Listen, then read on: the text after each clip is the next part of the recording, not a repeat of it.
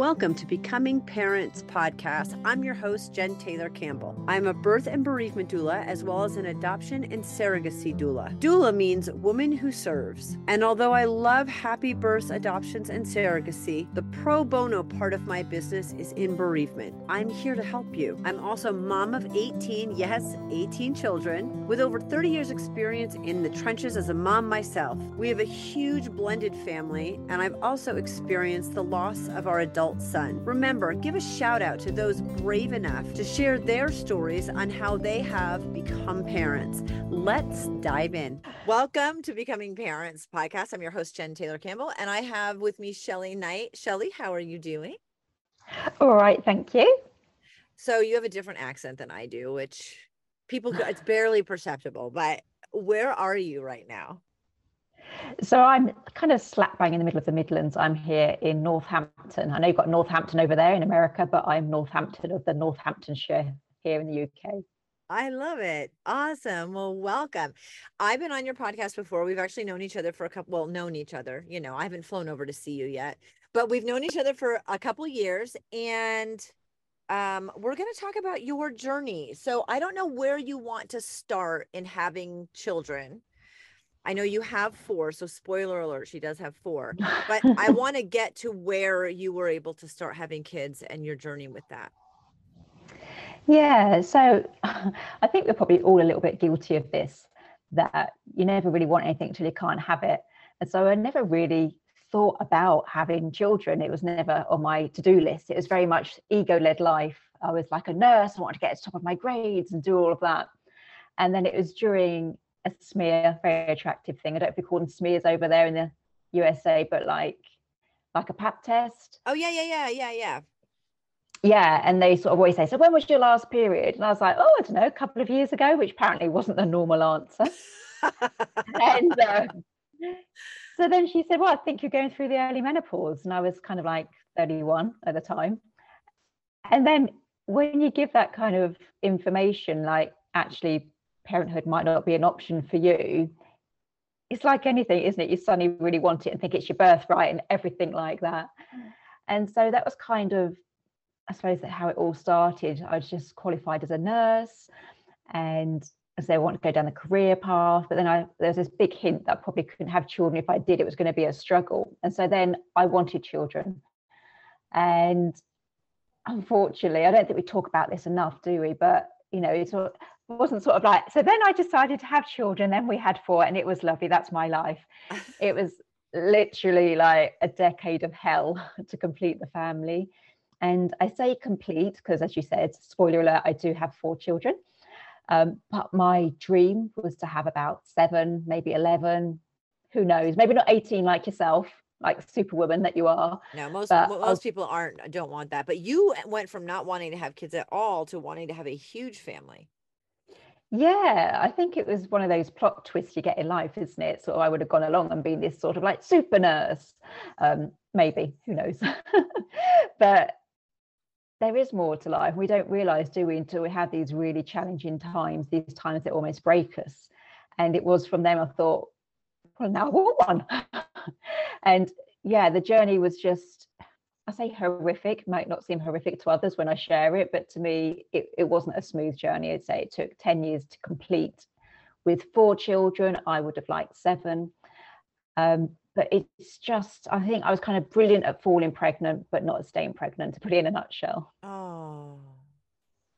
So what was the plan with the doctors? What when you were like, oh no, wait, I don't want to go through menopause. I want to get pregnant. What was the what did they do? Not a lot. Not a lot, if I'm quite honest. Um, it was a really disappointing journey at times. And people have heard me speak before, it's one of the reasons why I actually went very much from the clinical career to the spiritual. But I think because clinically, I was kind of disappointed, and I don't really like that word, but I was disappointed, disheartened, lots of other disses. And I think with every time I I had a loss and didn't feel supported, that I kind of moved away from the clinical. But it's generally like you have to try for a year here in the UK. Um, and then if nothing happens, they then sort of still push you aside, saying, well, keep trying, or well, you're not young, you're not old, got wait for you to come off the pill, which I had done immediately when I had the news about query early menopause. But there wasn't a lot of support.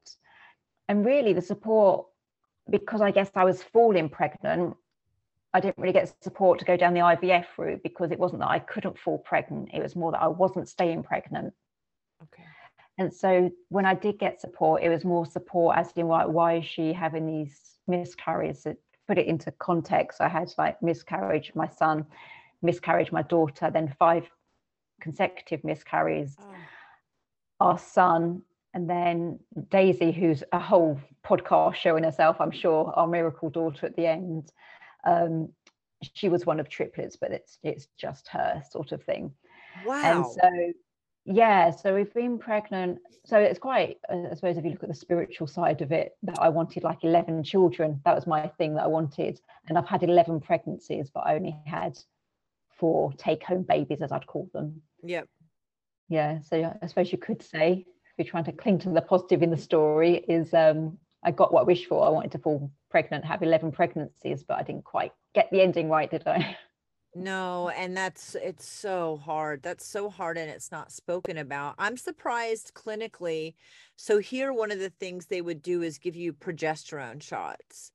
Like there are some women that will have and I'm not a doctor, but um I know a woman who's going through this now. She got pre she gets pregnant and then she has like 50 days of progesterone shots and then weans off of that by using like a progesterone suppository because the risk of miscarriage is so high. And I've had three, I was pregnant seven times, I lost three. So, I mean, it, it's a really, really awful hard thing to go through. So, yeah, I did have progesterone. I had um the pill, progesterone pill okay. pop.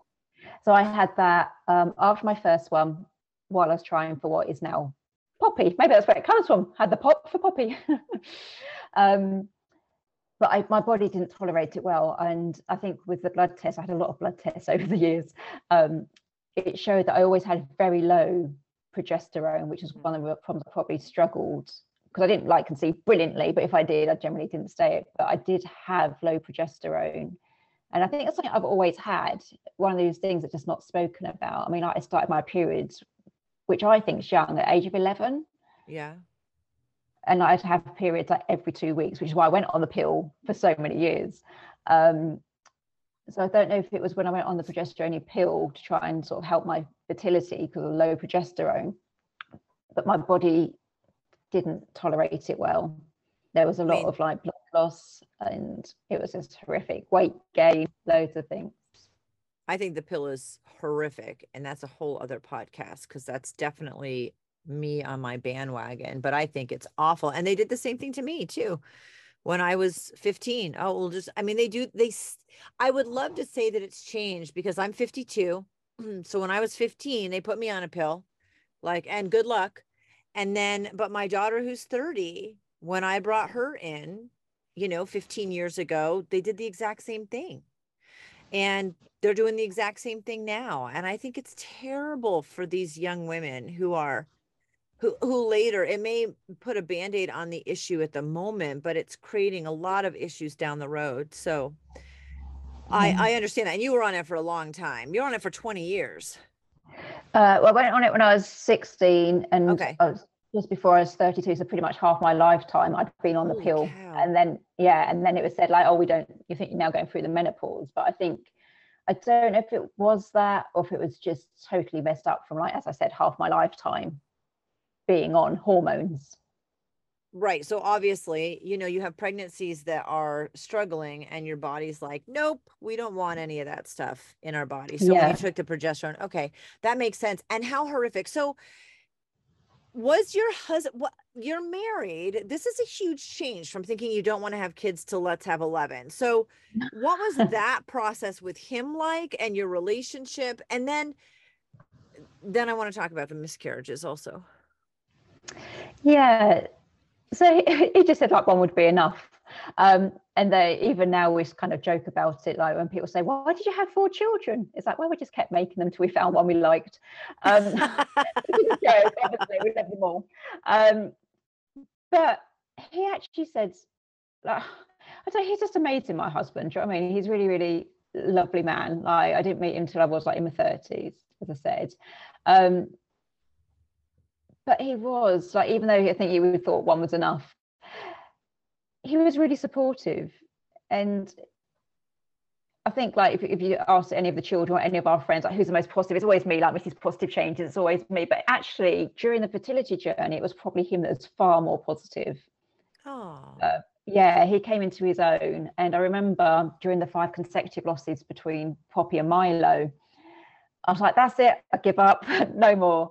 And he was just kind of sort of like, if you don't go after what you want, you'll never have it. You know, and it's so true. I've got it on my wall here somewhere. Like, um, yeah, if you don't go after what you want, you'll never have it. And it is that. And I'm such a nosy cow that I just thought I couldn't cope with not knowing. And so, ah. well, he sort of said that. And then, you know, I don't know if you did this, Jen, but we we used to pee on sort of like these um ovulation yeah. sticks. Yeah. And um, yeah, and we like peeing quick and try to make it sexy, and it's never sexy because you're sort of like doing all these kind of like yoga positions, aren't you, to get the sperm in the right direction? It's mental what things you do.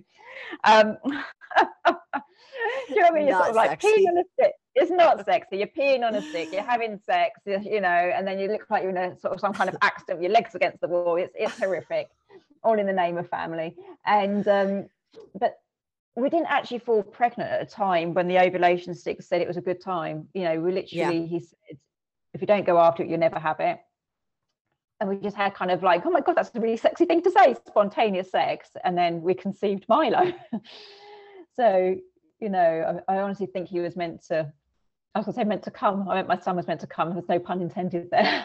yeah it's you know it's crazy there's so much science and you know i went through uh infertility up to ivf and there's all these things and they're checking the boxes and reading the book and i got pregnant off the cycle.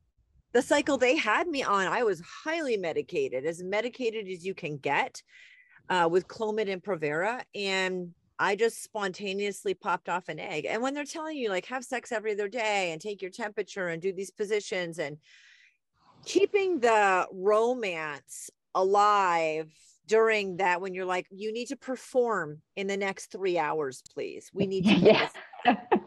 and then i'm going to go stand on my head. Yeah. you know i mean it's really challenging. That process is really challenging.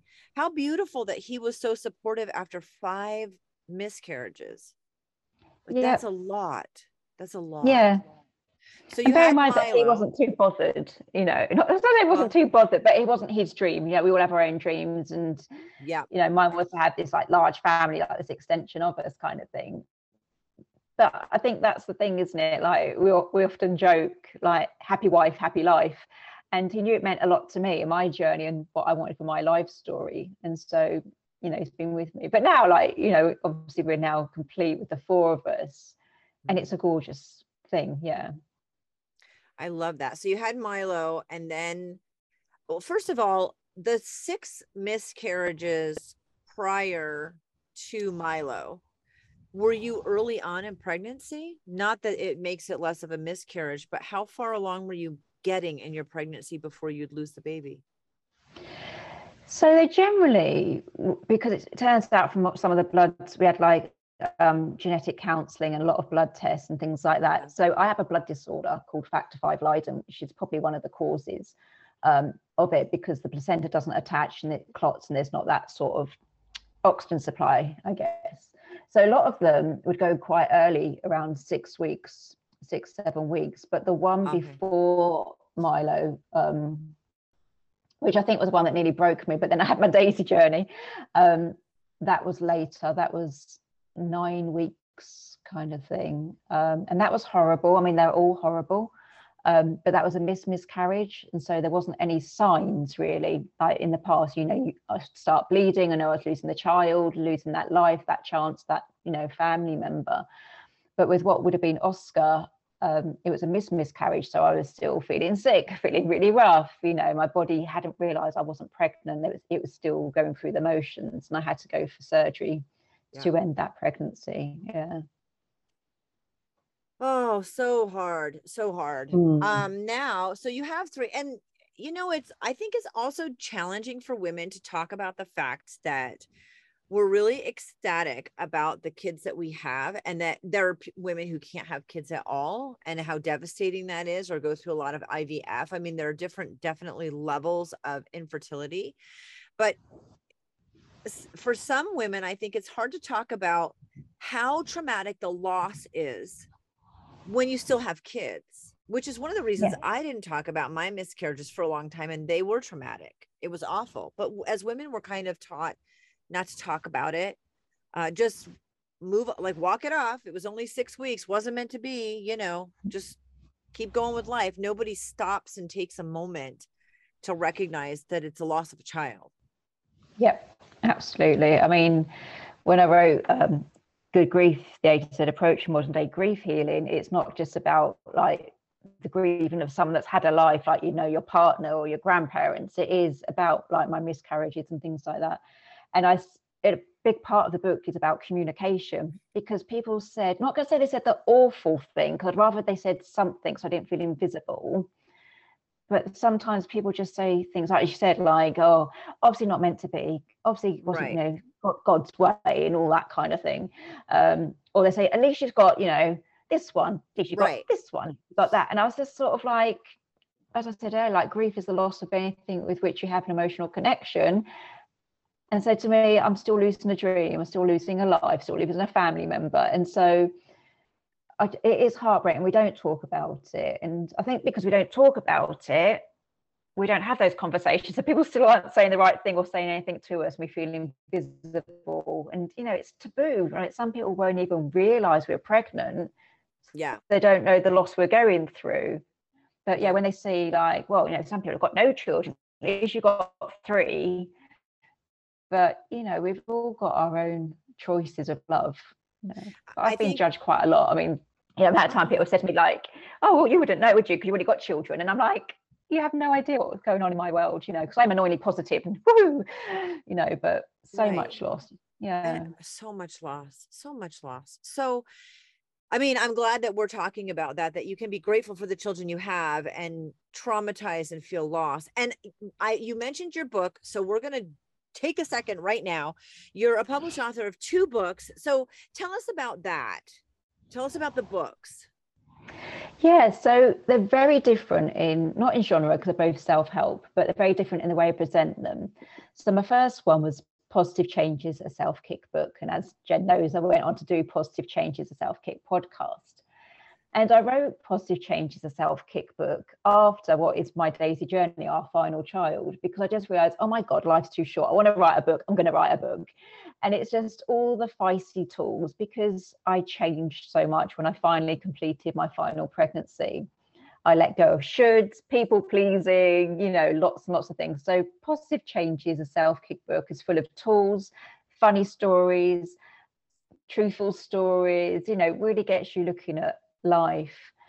But then good grief, the A to Z approach of modern day grief healing is kind of like it's almost like my journey because I stem from a clinical background. I was a chemotherapy nurse and end of life nurse for many years.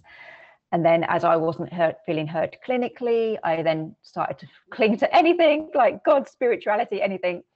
And so, Good Grief, the A to Z approach of modern day grief healing is a lot gentler. It's not humorous. It talks about how we're born into this life, into a name that we don't choose, um, about life lessons, unlearning. And it does talk about loss of dreams, death, dying, communication.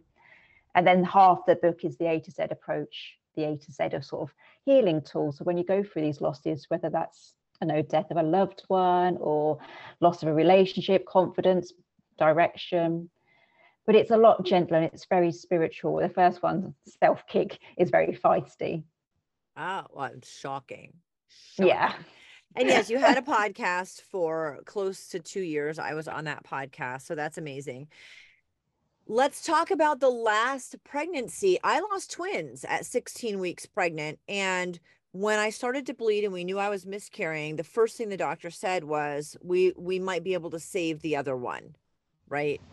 And uh, did not. We we weren't able to save the other one, but I remember like I remember feeling so physically and emotionally drained and overwhelmed. There was a point where I was like I I couldn't imagine them saving it. And I felt so awful. There was a part of me that was like, maybe it's not worth trying to save it. Like I, I felt like I was dying. And that's a horrible thing. Like as a woman, it wasn't about not wanting the babies or not wanting the pregnancy.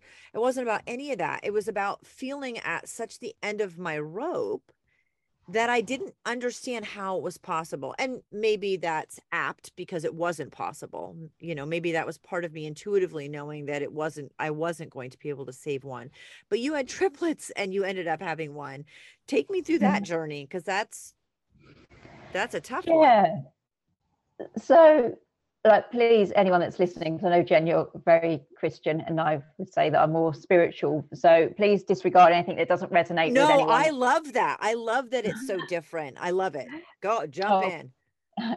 So before we had milo um, i had a vision of a baby girl to come and it was so so clear. And then i had milo and he was an emergency c-section. And i remember okay. feeling slightly stoned and I said to my husband, did they just say it's a boy or am I really stoned? He went, no, you, you know, kind of both. It's a boy and you're stoned from all the medicines. Um, and it made no sense because I had this vision, recurring vision for about 18 months of a dark haired baby girl to come. And it just kept coming and coming and coming and coming. And in the end, I said to him, like, try this child. And that was Milo. So I figured it was just a slight, you know, miscommunication from spirit and myself. But then after Milo, this vision came back that I still had a dark haired baby girl to come. So we just started to try. I was like 40, thought we'd try, you know, if it happens, it happens, as we'd already learned on our journey. And so I fell pregnant, but I didn't really realize I was pregnant because I was just still bleeding at the time. So it was only when I started craving sweet chili chicken sandwiches about 9.30 in the morning and I'm vegetarian. I was thinking, hang on a minute, you know. Um, I thought I'll just do a pregnancy test. And it came back that it was positive, but I'd had like two months of periods.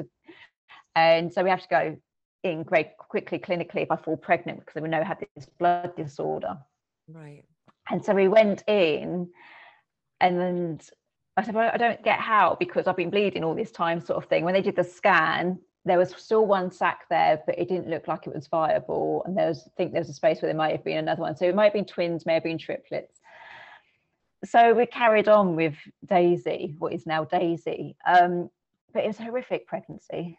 Um, by 16 weeks, I was on seven different medications just to sustain the pregnancy. I'd had kind of weekly scans. I just kept bleeding still. It was just awful. I honestly thought I was making it up. And you know, like you said, like, have I got the strength to do this? Right. And it turns out when we think we don't have the strength, somebody throws us a curveball. It generally takes a turn for a worse, doesn't it?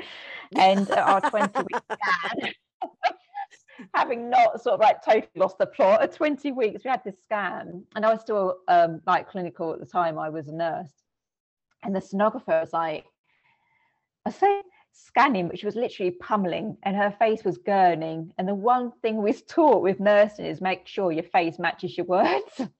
but yeah. she was just looked like, as in like, oh, this is not good. So I was kind of like mouthing to my husband, like, I think something's wrong. And because he knew the story, you know, all the way along, he's like, just try and be positive, you know, we've got this. And in the end, it was just so overwhelming. I said to her, it's like, there's something wrong, isn't there? And she went, Are you clinically trained? It's like, Yeah, I'm one of your nurses here at the hospital. And she goes, I'm so sorry, but there's something severely wrong that where I should be seeing heart tissues, all I can see is this black mass. I need to get the consultant. So she went and got this consultant who was known to us throughout our journey, not continually, but we had met him before. And it was just so matter of fact, you know, and he just sort of said, Yeah, you need to terminate right now. And I just couldn't, even though I felt really broken from the really challenging pregnancy, even though it didn't look good. There were no like visible lungs and things like that. I couldn't because I knew that my story is that generally I'm more likely to miscarry than to have a take home baby. And it was horrible. Bearing in mind I worked there, there's just like, just go into this room now and take these tablets, kind of. And I was like, I can't. And so I made the decision to, you know, have a scan again. And I said to her, like, because of this vision, can you tell me if it's a girl or a boy?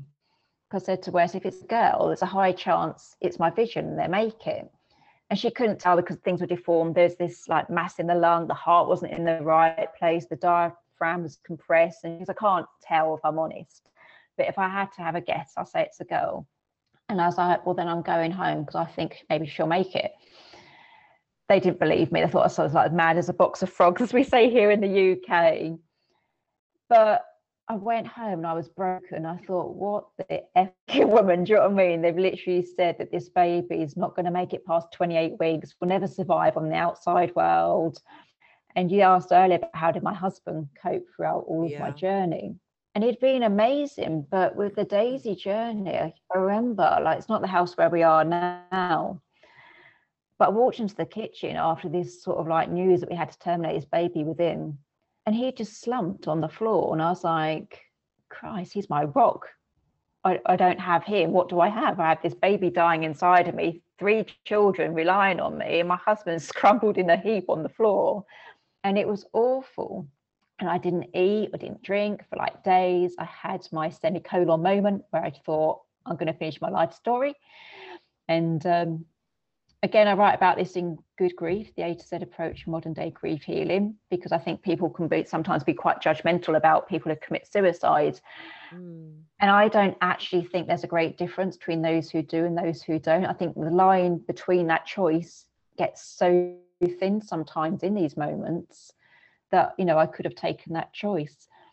And I like to think that spirit's looking down on me and I just the vision of this baby girl started to come back. I wasn't eating, I wasn't drinking, I wanted to commit suicide, but this vision come back of this dark-haired girl to come. So we got a second opinion. Went to another hospital that didn't know me, got another okay. opinion, and they said sometimes it doesn't look good, but sometimes these babies with it's called CCAM or CPAM. Um, sometimes they make it. It'll be the hardest psychological journey you ever do, but if you're willing to take a chance, we'll take a chance on you. What do you say? And uh, remember, like um, West family member said to me, like, sometimes a glimmer of hope, you know, they gave this glimmer of hope. And she goes, sometimes a glimmer of hope's all you need. And that's all we had, Jen, was literally this kind of deformed looking child and a glimmer of hope that they said, like, if you get to 28 weeks, we would then fight every single thing. You need to get to 28 weeks. And with 20, you know, okay. and time goes very slowly when you're going through trauma. Very slowly. And also pregnancy. Pregnancy goes by it seems to take forever. So yeah, yes that's hard. okay. so, so, they said get to 28 weeks and you know if we need to we'll get them out. We'll, we'll, we'll fight for them it was awful. They found another condition, a pulmonary sequestration. She had too much fluid, which was overwhelming the heart. As I said, her heart wasn't in the right place. It was awful, awful, awful. And because the hospital where I worked turned their back on me clinically, this is where I've become who I am today, really. All the spiritual things. I did affirmations, I did yoga, I did visualization. I read books on miracles. I did daily prayer. I never told her she was ill. I did visualizations. I did absolutely everything spiritual because clinically I'd been dismissed, kind of thing. Right. And, you know, I had Reiki healing, psychic surgery, you name it. I tried it because I had nothing right. to lose, you know. And she made it. I mean, she was amazing. Um, I didn't want to have any pain relief because I just thought she's got like hardly any. So basically, she hasn't got a left lung; she's got a right lung.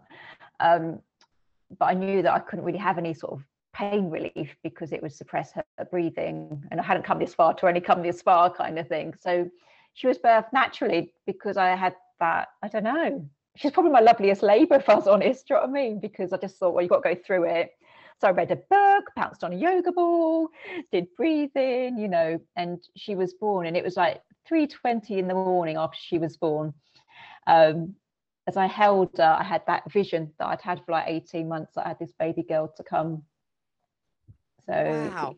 Interestingly, yes, you're right. I'm very Christian. I dreamed about two of my kids before they got here. And after they got here, I realized why I dreamed about those two and the timing that they came like i would not if i if i hadn't done that i probably wouldn't have continued with foster care if I hadn't done that, I wouldn't have stopped and changed something else in my life. Like it, it so I I think that that's very powerful. I think we're told in different ways. We're given hints and clues wherever you believe that comes from. Um, I I think sometimes we're given clues and maybe a, even a little peace too or encouragement. So I love that. What so you made it to 28 weeks and then they wanted to do everything that they could and she was born naturally what ended up and you lost her two siblings in this whole pregnancy process what and you know what really makes me so pissed off is that they they you could have terminated before 20 weeks and yeah. not had this child. Yeah.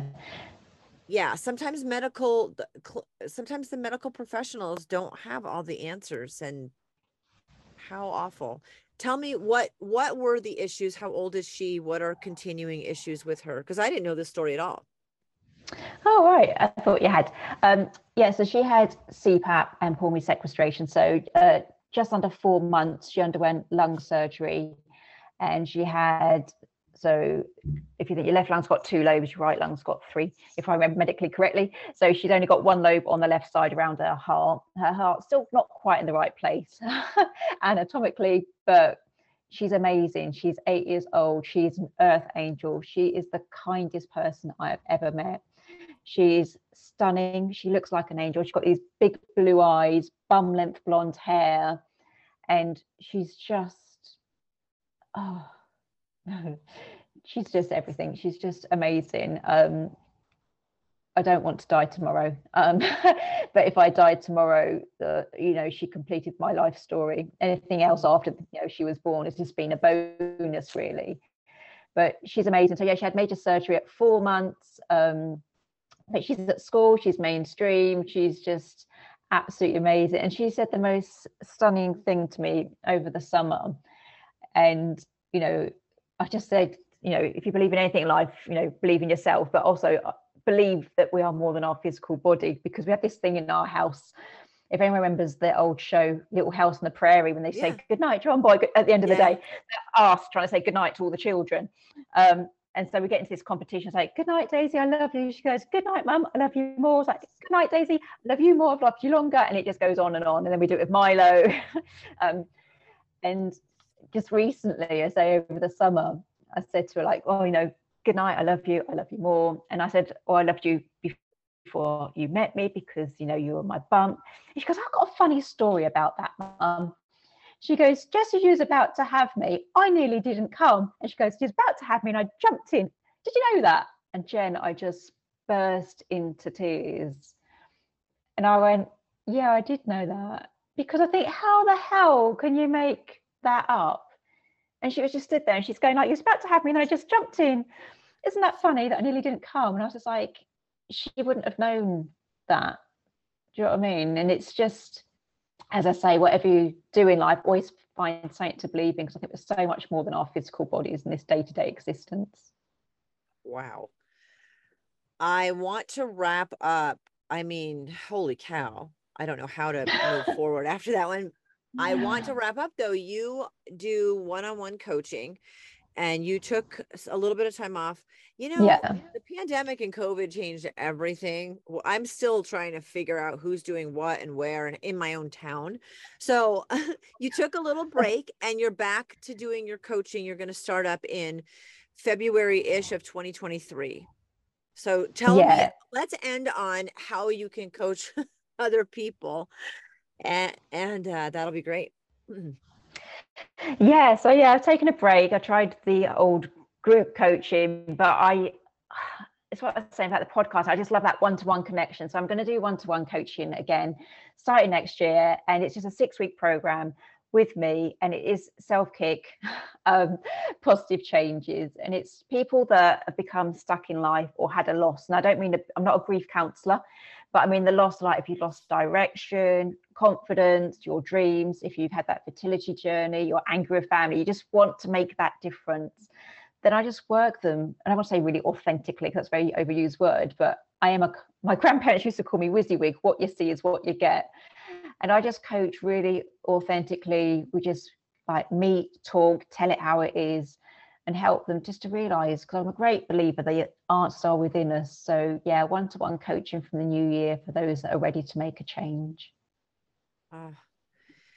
Shelly, thank you so much for being on. I adore you. Thank you for sharing your story. thank you so much. Oh, thank you for having me. I was just so excited to reconnect. I loved you being on my show. I think you're this superwoman, super mom. So thank you for allowing me to come on your show.